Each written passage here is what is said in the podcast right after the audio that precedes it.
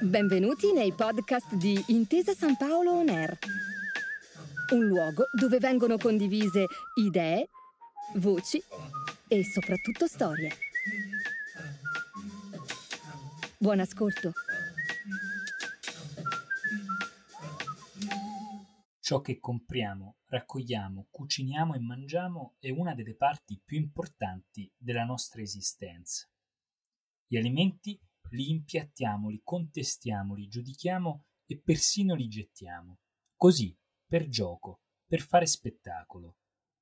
Nel suo contributo scritto per l'inchiesta magazine Turning Points, in collaborazione con il New York Times, la giornalista Anna Prandoni ragiona sull'evoluzione che il cibo ha avuto nella nostra vita quotidiana e come è cambiato il nostro rapporto con la tavola. Da quando il cibo è diventato food, abbiamo dimenticato che mangiare è un atto culturale prima di tutto, anche se alcuni segnali dimostrano che non tutto è perduto.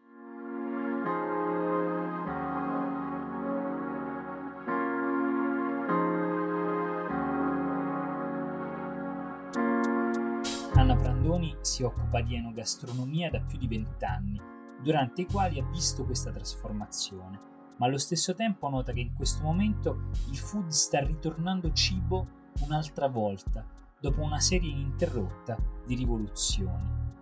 L'esperienza le ha insegnato una cosa importante. Tutto quello che mediamente pensiamo di sapere su questo argomento è sbagliato, o è comunque una visione parziale di un discorso molto più ampio, molto più sfaccettato e molto più complesso. Semplificare la realtà non fa altro che banalizzarla, riuscire a spiegare davvero che cosa c'è dietro quella passata di pomodoro del supermercato o quella scelta strategica di una guida è un esercizio culturale complicato e lungo. Ma siccome nessuno, a parte gli addetti ai lavori che se ne occupano compulsivamente, ha davvero del tempo da dedicare a questo tema, ogni messaggio efficace diventa subito realtà imperante, specie qualora sia ammantato da una qualsivoglia narrazione green o passatista il lievito madre e i grani antichi, la carne non carne e l'agricoltura biologica, il vino naturale e i cibi senza olio di palma, il chilometro zero e l'italianità a tutti i costi. Puri slogan di propaganda che sono un perfetto combustibile da social network, pur essendo, nella maggior parte dei casi, soltanto delle fake news ben orchestrate. Bisognerebbe partire proprio dalle scelte lessicali Preferire il termine cibo al termine food, scrive l'autrice, equivale a smettere di parlare di un fenomeno di moda e di puro intrattenimento per provare a riportarlo al suo significato più autentico. Provare a spiegare le tendenze e gli slogan, dando loro un contesto e parlandone in una struttura di senso, ci porterà a capire meglio cosa mangiamo, perché lo mangiamo e soprattutto per colpa o merito di chi lo mangiamo perché mangiare è un atto culturale, fin dalla scelta di che cosa usiamo per nutrirci, passando per la sua produzione e arrivando fino alla cucina, che fa da tramite tra noi e la natura.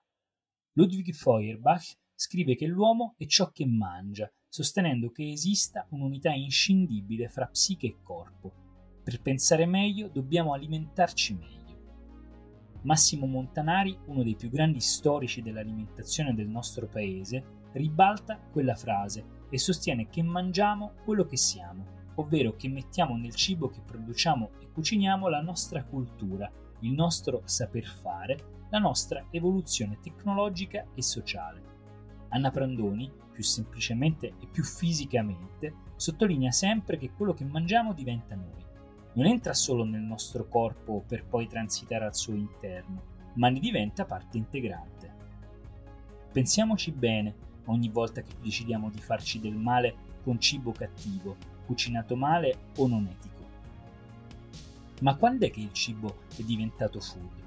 Quando il cibo era solo cibo, Mario Soldati, il primo grande divulgatore enogastronomico italiano, lo raccontava con indimenticabili pezzi di bravura, con tanto contenuto e poco spettacolo, in cui il protagonista era il prodotto e non il conduttore dello show.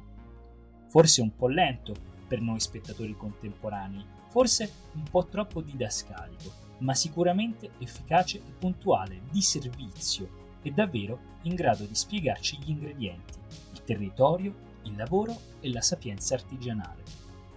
Negli ultimi anni, con il cibo diventato food, siamo invece arrivati al momento della massima spettacolarizzazione di questo tema, che in televisione ha raggiunto il suo apice con programmi come Masterchef o simili.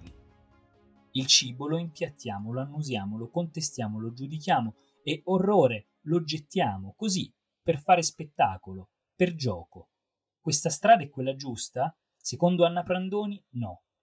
Usare il cibo come divertimento fine a se stesso, buttarlo per dimostrarsi critici competenti, è un'aberrazione rispetto al suo significato più alto e importante.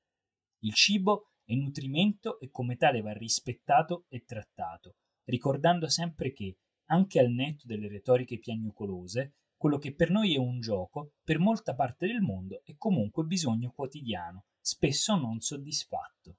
Viaggiare e conoscere luoghi, genti e paesi. E qual è il modo più semplice e più elementare di viaggiare? Mangiare e praticare la cucina di un paese dove si viaggia. Nella cucina c'è tutto, la natura del luogo, il clima, quindi l'agricoltura, la pastorizia, la caccia, la pesca. E nel modo di cucinare c'è la storia, la civiltà di un popolo. L'uomo come ha avuto la prima idea di viaggiare? Ma l'ha avuta molto probabilmente mentre lui stava fermo e guardava qualcosa che si muoveva, che viaggiava, che andava per esempio le nuvole del cielo, gli uccelli che migrano, un fiume che scorre.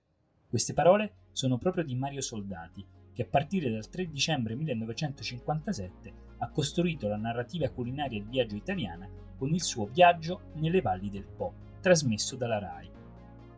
Se, forse contagiati dal food, possiamo usare anche noi una brutta parola, Soldati ha creato lo storytelling sul cibo da scoprire viaggiando. Nel suo documentario raccontato lo scrittore dà vita a un modo controcorrente di divulgare le tradizioni delle cucine regionali, dando lustro ai cotechini e al parmigiano reggiano, al riso e ai pesci di fiume, e rivelando alla nazione intera quanto questo suo angolo avesse da dare dal punto di vista paesaggistico e culinario. La cucina e il territorio, negli anni successivi, non sono più andati molto d'accordo e tutte le trasmissioni venute dopo sono state spesso puro intrattenimento e zero racconto, tanta costruzione autoriale e pochissima spontaneità di personaggi imbrigliati in un ruolo caricatura che non era loro.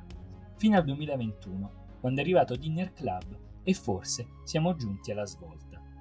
Per svoltare, peraltro, questa trasmissione inizia a raccontare l'Italia contemporanea proprio dal grande fiume, quasi come se ci fosse un fil rouge da riprendere, quasi come se quello che è successo nel frattempo fosse stato soltanto un incidente di percorso e servisse il coraggio di guardare indietro per riportarci a un oggi in cui al centro della narrazione tornino a esserci la cucina autentica, le storie delle tradizioni e delle famiglie, di chi alleva ostriche sul Po, di chi riscopre il quinto quarto in Puglia o di chi mantiene la ricetta per dei cannoli perfetti in Sicilia. Finalmente gli chef che Cracco va a trovare con i suoi compagni di avventura cucinano, spiegano, dialogano e sembrano persone straordinariamente normali, che fanno un lavoro che amano e che vogliono condividere con noi. Che sia la volta buona per riportare la narrazione del food a quella del cibo? Che sia la prima piccola goccia che ci porterà a conoscere davvero l'enorme patrimonio enogastronomico italiano? Il vero insegnamento del programma è che bisogna spiegare e non dare per scontato, narrare e non millantare, capire e non immaginare. Insomma, riportare il food al suo significato originario, il cibo. Grazie per aver ascoltato i podcast di Intesa San Paolo On Air. Al prossimo episodio.